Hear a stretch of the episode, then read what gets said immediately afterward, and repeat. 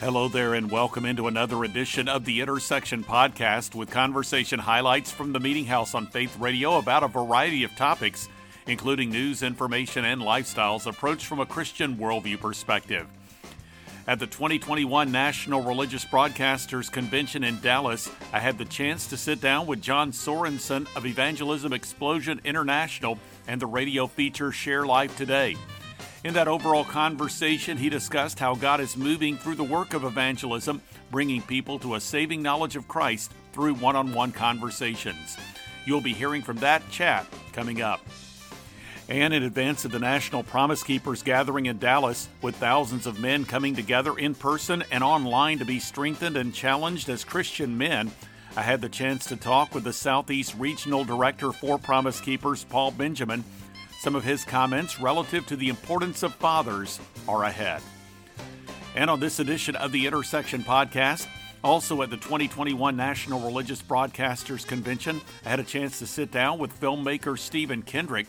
In our conversation, he shared about a new documentary on the power of fathers that is being released, and he previewed an updated version of one of the Kendrick brothers' films that hit theaters 10 years ago. You'll be hearing from him coming up. Finally, on this edition of The Intersection, she is a well known pro life leader who started speaking out for the unborn when she was in high school. Lila Rose of Live Action shared about her passion to save our culture by saving the lives of unborn children and ministering the love and hope of Christ. This is the intersection of production of the Meeting House. I'm Bob Crittenden. John Sorensen is president of Evangelism Explosion International and speaker on the radio feature Share Life Today at Faith Radio Meeting House Media Central at the 2021 National Religious Broadcasters Convention in Dallas. He shared about the power of one on one evangelism and how people are won to Jesus through personal conversation. Here now from NRB 2021 is John Sorensen. This is the most important question I've ever been asked in my lifetime, and here it is. Uh, suppose you were to stand before God this very night, and He were to say to you, Bob, why should, why I, let I let you, you into in? my heaven? Yeah. What would you say? And again, you know, for the listeners, you might be thinking about that right now. And, and um, so I'm hesitating to say the answer too quickly. I want you to give you yeah, let's, a moment to. Yeah, uh, seriously, let's pause for a moment. Think about what that. What would be your, be your answer? So you're up in front of heaven, in front of the pearly gates. God says, For what reason should I let you into my absolutely perfect heaven? Uh, what would what would your answer be? And I can tell you what my answer was. Uh, 35 years ago, I said, well, I'm a, I'm a pretty good person. I'm trying to do good things. I hope the good things that I do outweigh the bad things that I do. It's a scale kind of a thing. Now, by the way, Bob, if, if you're awake, um, you know, that's 51%. That's 1% better than, you know, 50%.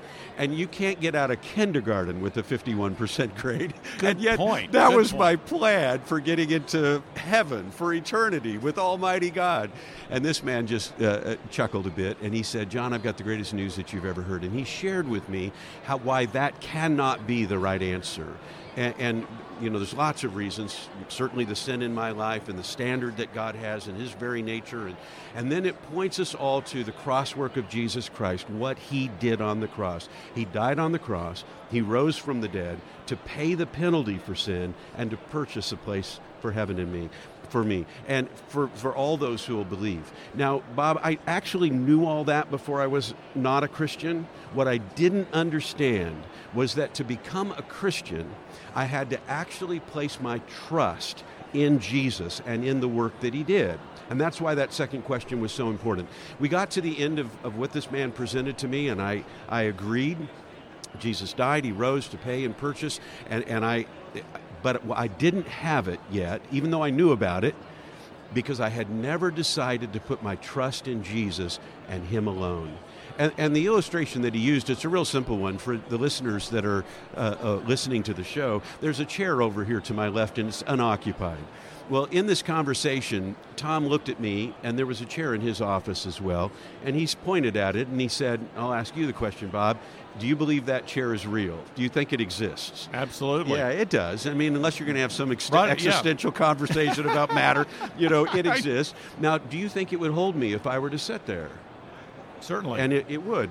Now, why isn't it not holding me right now? You're not sitting. And see, this is there, the yeah. truth. It's a, such a simple idea, and yet that is the most profound truth. And, and so then I'm going to equate that t- chair to Jesus. There Ah. are many people who know Jesus exists. They even believe that he would save them, but that's not where they're setting.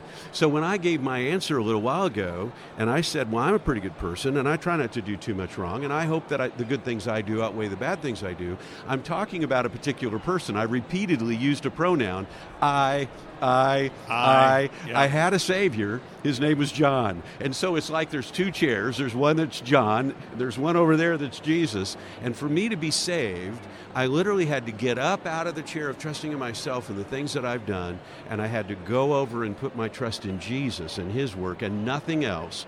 And I tell you what, Bob, I was 26 years old.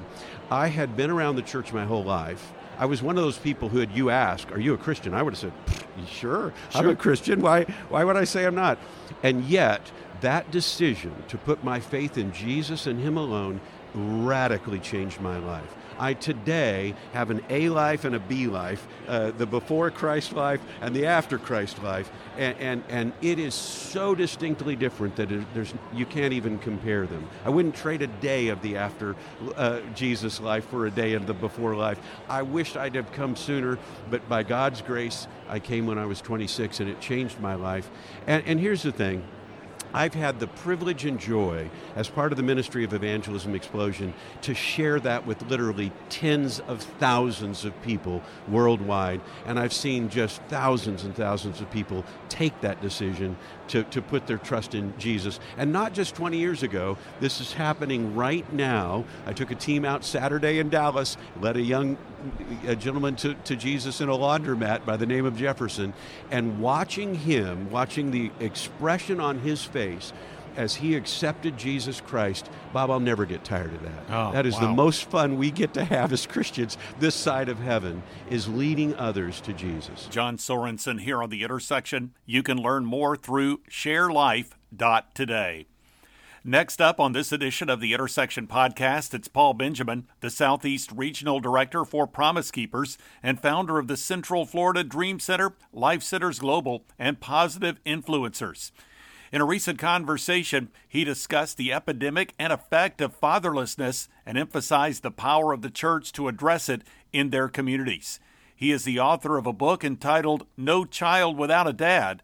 Here now from that conversation is Paul Benjamin. this is a time when our nation, as we see what's going on, the crime and violence everywhere, and you and I know that 90% of those crimes are committed by fatherless young men. So we're calling men to stand in the gap to really model the heart of the Heavenly Father because He's the ultimate Father of the fatherless.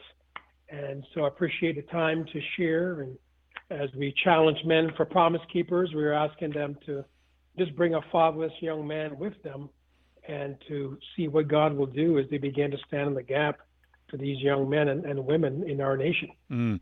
What I teach in the book are principles how to respond, not to react. And that is to launch what we call impact centers within your community. Nehemiah said, if each man took care of the wall in front of his own home, we can begin to restore our city. Well, if each church could begin to launch an impact center and take care of the one mile within their facility, we could begin to see crime reduce.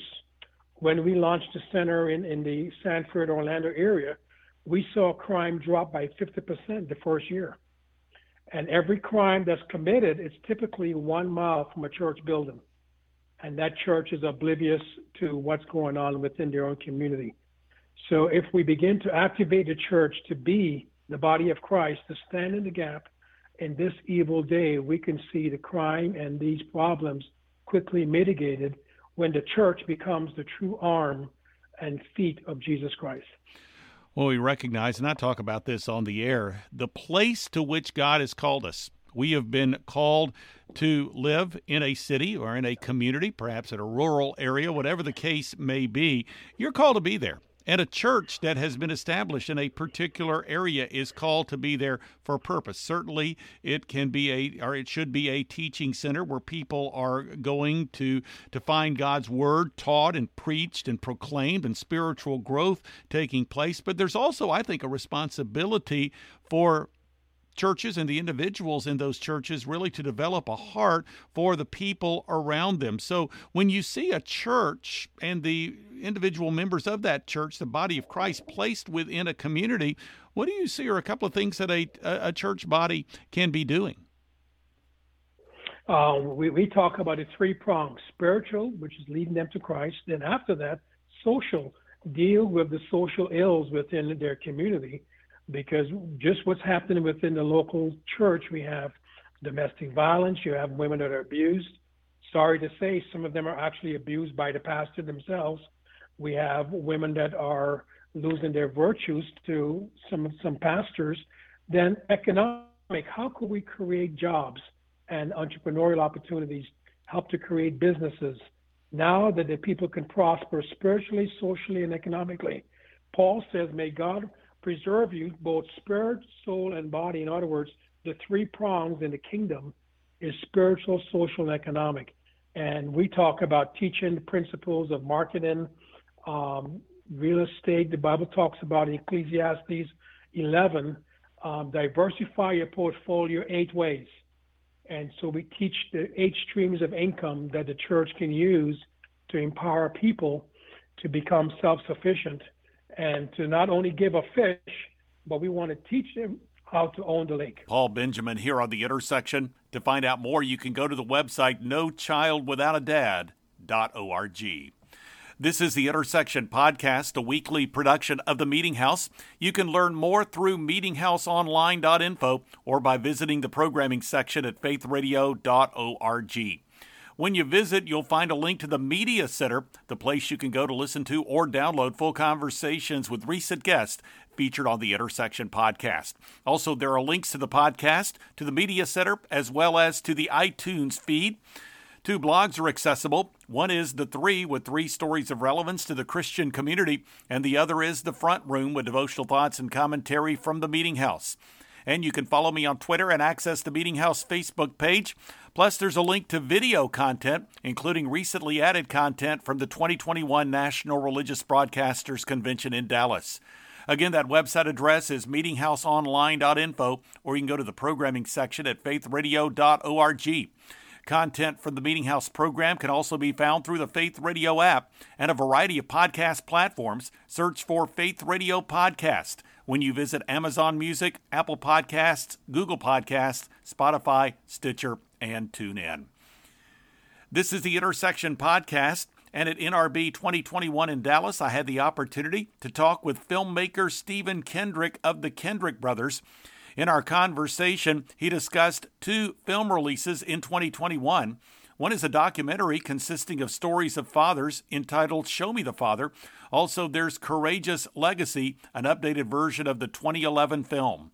Here now from that conversation is Stephen Kendrick. This movie, Show Me the Father, it's, as you mentioned, it's the first Kendrick Brothers documentary. Tell me about why you chose to do the, to treat the material in this way and uh, give us an idea about the the concept as far as the subject matter you want to portray. Well, it is an emotional roller coaster. We took five of the best fathering stories that we know about uh, and God's intervention in those stories. We interwove them with uh, lots of biblical truth about fatherhood. And we do talk a little bit about the stats of fatherlessness and those kind of things, but this is uh, so much more than that. It does feel cinematic when people are sitting and they've already been watching it in the pre screenings. They're like, this feels like a movie to me, totally. And so we, uh, we have a professional original score with it. We've got some beautiful cinematography that's connected to it. And there's some twists and turns in these stories. Um, there, there have been some jaw dropping moments in some of these screenings as people have, have watched these stories unfold uh, one of the best responses that ESPN ever had to an NFL story. We're able to incorporate a fuller version of that story as one of the five in this movie, and uh, but we're also able to point out how God was involved with that.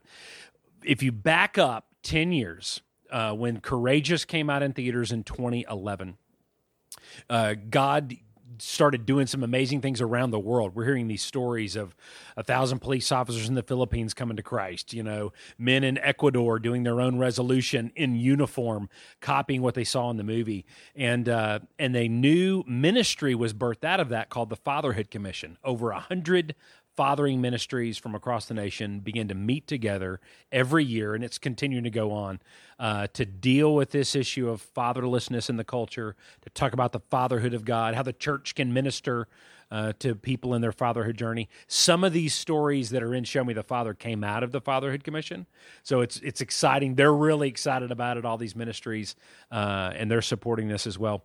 And then at the end, though, we talk about how God is the perfect father for all of us. And uh, the word perfect is connected to the fatherhood of God in Scripture uh, repeatedly. And uh, when we discover more about God's love for us as our Father, we don't just relate to Him as a God or a Lord, but Jesus said, when you pray to Him, call Him our Father. You know, uh, speak to Him as a Father, relate to Him as a Father. Uh, Paul prayed in Ephesians 1 and 3 that he said, I'm praying to the Father from whom all fatherhood on heaven and earth comes from. It comes from him. That he would open the eyes of your heart to know the width, the length, the depth, the height of his love for you. And so we've been praying that people will have a genuine, powerful, healing encounter with God as they're watching Show Me the Father. And uh, then five weeks later, when Courageous comes out, uh, we want to encourage people to take people that you know that have never seen Courageous and let's use this as a way to re-engage dads to, to be courageous in their own homes.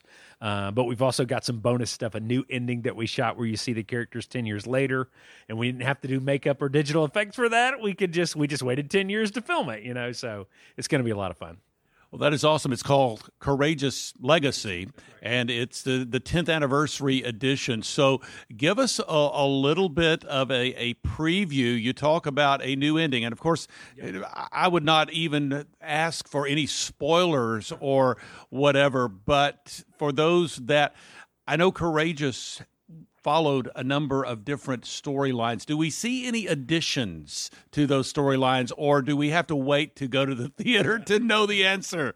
Well, we uh, we start the movie off by sharing a little bit of the impact stories from around the world that have happened over the last ten years, so that's fun.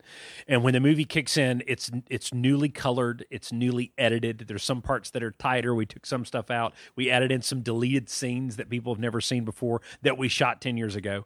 Uh, and then we have we pick back up. If people remember at the end of Courageous my brother Alex's character Adam Mitchell is standing in uh, and challenging men, saying, "I will." You know, he's saying, "I will," and so we jump then to ten years later, and you begin to see where these officers are uh, with one another, with their families, with their kids. Ten years later, and so it's it's not a long ending, uh, but it's a lot of fun. There's some there's some funny laugh out loud kind of twists that happen with that. Uh, and then we tie a bow on, on where these guys have gone. So we're very excited about it. We're excited about uh, people getting to see it at this level of quality, uh, hear what God has done, and enjoy it, hopefully, with a new generation. Stephen Kendrick from NRB 2021 in Dallas, here on the Intersection Podcast. You can learn more at showmethefathermovie.com and courageousthemovie.com. Finally, on this edition of the Intersection Podcast, it's the founder and president of Live Action, Lila Rose, in a conversation at the 2021 National Religious Broadcasters Convention in Dallas.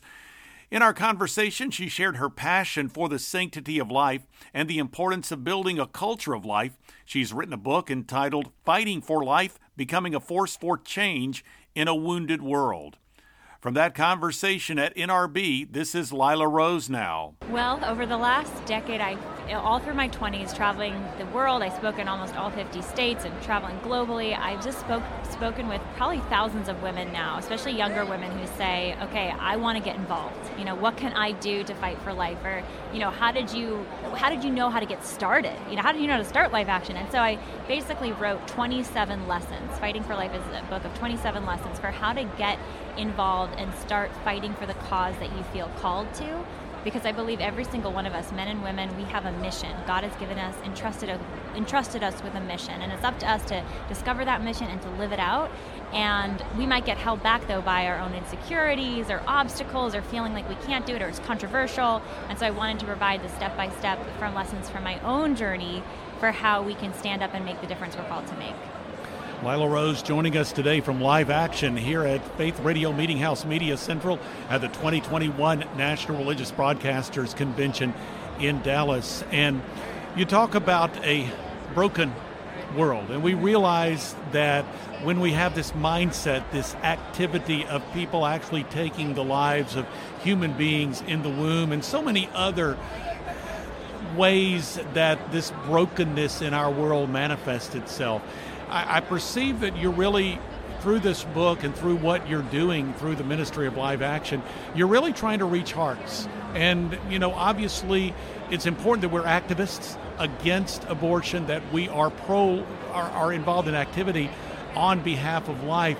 But there's something within the human heart. There's something unfortunately that well that motivates people within to have a callousness toward human life. So it, it sounds like to me that you're really trying to break through that and comment how abortion really is an expression of the brokenness that we find in this world. Well, I mean, think about it. In a society where a mother can kill her own child, what is left but for you and for I to kill one another? And that's a quote from Mother Teresa, who's one of my heroes. You know, she says, we basically destroy those bonds of love that are most intimate and most sacred between a mother and her own child, son or daughter. Um, how can our society be a loving or just place? And so, you know, when I started writing Fighting for Life, I started with the lesson of heartbreak. We need to let our hearts break over the injustices and the and just the hurt and devastation in our world today and let that rouse us to action. Because I think it's easy to just stick our heads in the sand or to just get worried and not really uh, you know do anything because we think we can't. But I think we have to let ourselves feel for the people being hurt the children being killed the women being lied to the just the chaos around us and and let that heartache inspire us just to do one thing today you know what's that one thing you can do today to serve families to help single moms maybe or to educate other people or to educate yourself and one step at a time we can rebuild the brokenness but we have to be willing to step into it you know we have to be willing to allow ourselves to be broken too brokenhearted so that we can connect with those who are hurting and help them in the end. Mm.